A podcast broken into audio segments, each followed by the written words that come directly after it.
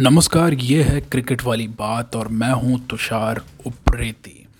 तो भारत का T twenty squad announce हो चुका है और 16 सदस्यीय इस स्क्वाड में जो श्रृंखला खेली जानी है 17 नवंबर 2021 को न्यूजीलैंड के खिलाफ। खिलाड़ियों का चयन कर लिया गया है।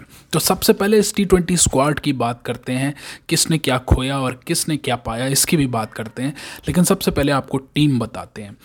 तो बतौर कप्तान जैसा कि सब जानते हैं कि विराट कोहली टी ट्वेंटी के कप्तान नहीं हैं अब। तो रोहित शर्मा को ये ज़िम्मेदारी दी गई है। तो कप्तान है रोहित शर्मा, के राहुल को बनाया गया है, वाइस कप्तान ऋतुराज गायकवाड़ को इस टीम में जगह मिली है। आईपीएल 2021 में उनके ज़बरदस्त प्रदर्शन का ये उनको फ़ायदा मिलता हुआ दिख रहा है कि जिस किस्म के बल्लेबाज की भारत को ज़रूरत थी, वो यहाँ पे मौजूद हैं। श्रेयस अय्यर की इस टीम में वापसी हुई है एक तरह से। सूर्य कुमार यादव हैं। ऋषभ पंत बतौर पहले विकेट कीपर और ईशान किशन बतौर दूसरे विकेट कीपर इस टीम में हैं। बहुत से लोग कह रहे थे कि ऋषभ पंत को शायद आराम दिया जाए, लेकिन ऐसा नहीं हुआ है। एक और अच्छा नाम जो इस पूरे स्क्वाड में वो है वेंकटेश अय्यर।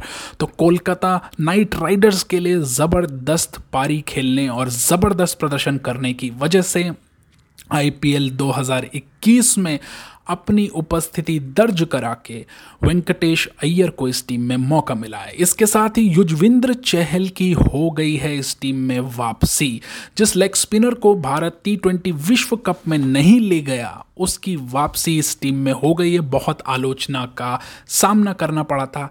और एक अच्छी बात जो मिली, वो ये कि आर अश्विन भी इस टीम में मौजूद हैं। बहुत से लोगों को लग रहा था कि शायद उनको ना लेके जाएँ। लेकिन जैसा प्रदर्शन उसने तीनों मैचों में किया है, उसकी वजह से आर अश्विन का नाम इसमें होना है। बहुत से लोगों ने सवाल भी उठाए थे कि क्यों पाकिस्तान और न्यूजीलैंड के जैसे अहम मुकाबलों में विश्व कप के उनको नहीं खिलाया गया। इस टीम में एक और नाम है, वो है अक्षर पटेल, आवेश खान, भुवनेश्वर कुमार। आवेश खान दिल्ली की ओर से जो प्रदर्शन इस सीज़न में उन्होंने किया है आईपीएल में, उसका फ़ायदा उन्हें मिला। एक समय पे लीडिंग विकेट टेकर थे इस सीज़न के वो। भुवनेश्वर कुमार को इस टीम में बरकरार रखा गया है। दीपक चहर हैं, हर्षल पटेल है और मोहम्मद सिराज है। Harshal Patel highest wicket taker थे भारत, भारतीय गेंदबाज के तौर पे। आईपीएल 2021 में तो उनका इस टीम में होना लाजमी था। ख़ास तौर से उनकी जो काबिलियत है गेंदबाजी करने की अंतिम ओवरों में, उसका फ़ायदा उनको मिला है। अब इस टीम में कौन से नाम नहीं है? सबसे पहले विराट कोहली का नाम नहीं है। उसके बाद जो नाम नदारद है, वो है राहुल चहर का। उन्हें खेलने का मौका नहीं मिला विश्व कप टी ट्वेंटी में, लेकिन इस टीम में वो अपनी जगह नहीं बना पाएँगे। बहुत से लोगों को लग रहा था इस टीम में पृथ्वी शॉ को होना चाहिए उनका नाम भी नहीं है। दो लोगों को ड्रॉप किया गया है इस टीम से, जिसमें पहला नाम है फिटनेस की वजह से हार्दिक पांड्या और दूसरा नाम है वरुण चक्रवर्ती का। प्रदर्शन बहुत ही साधारण रहा दोनों का।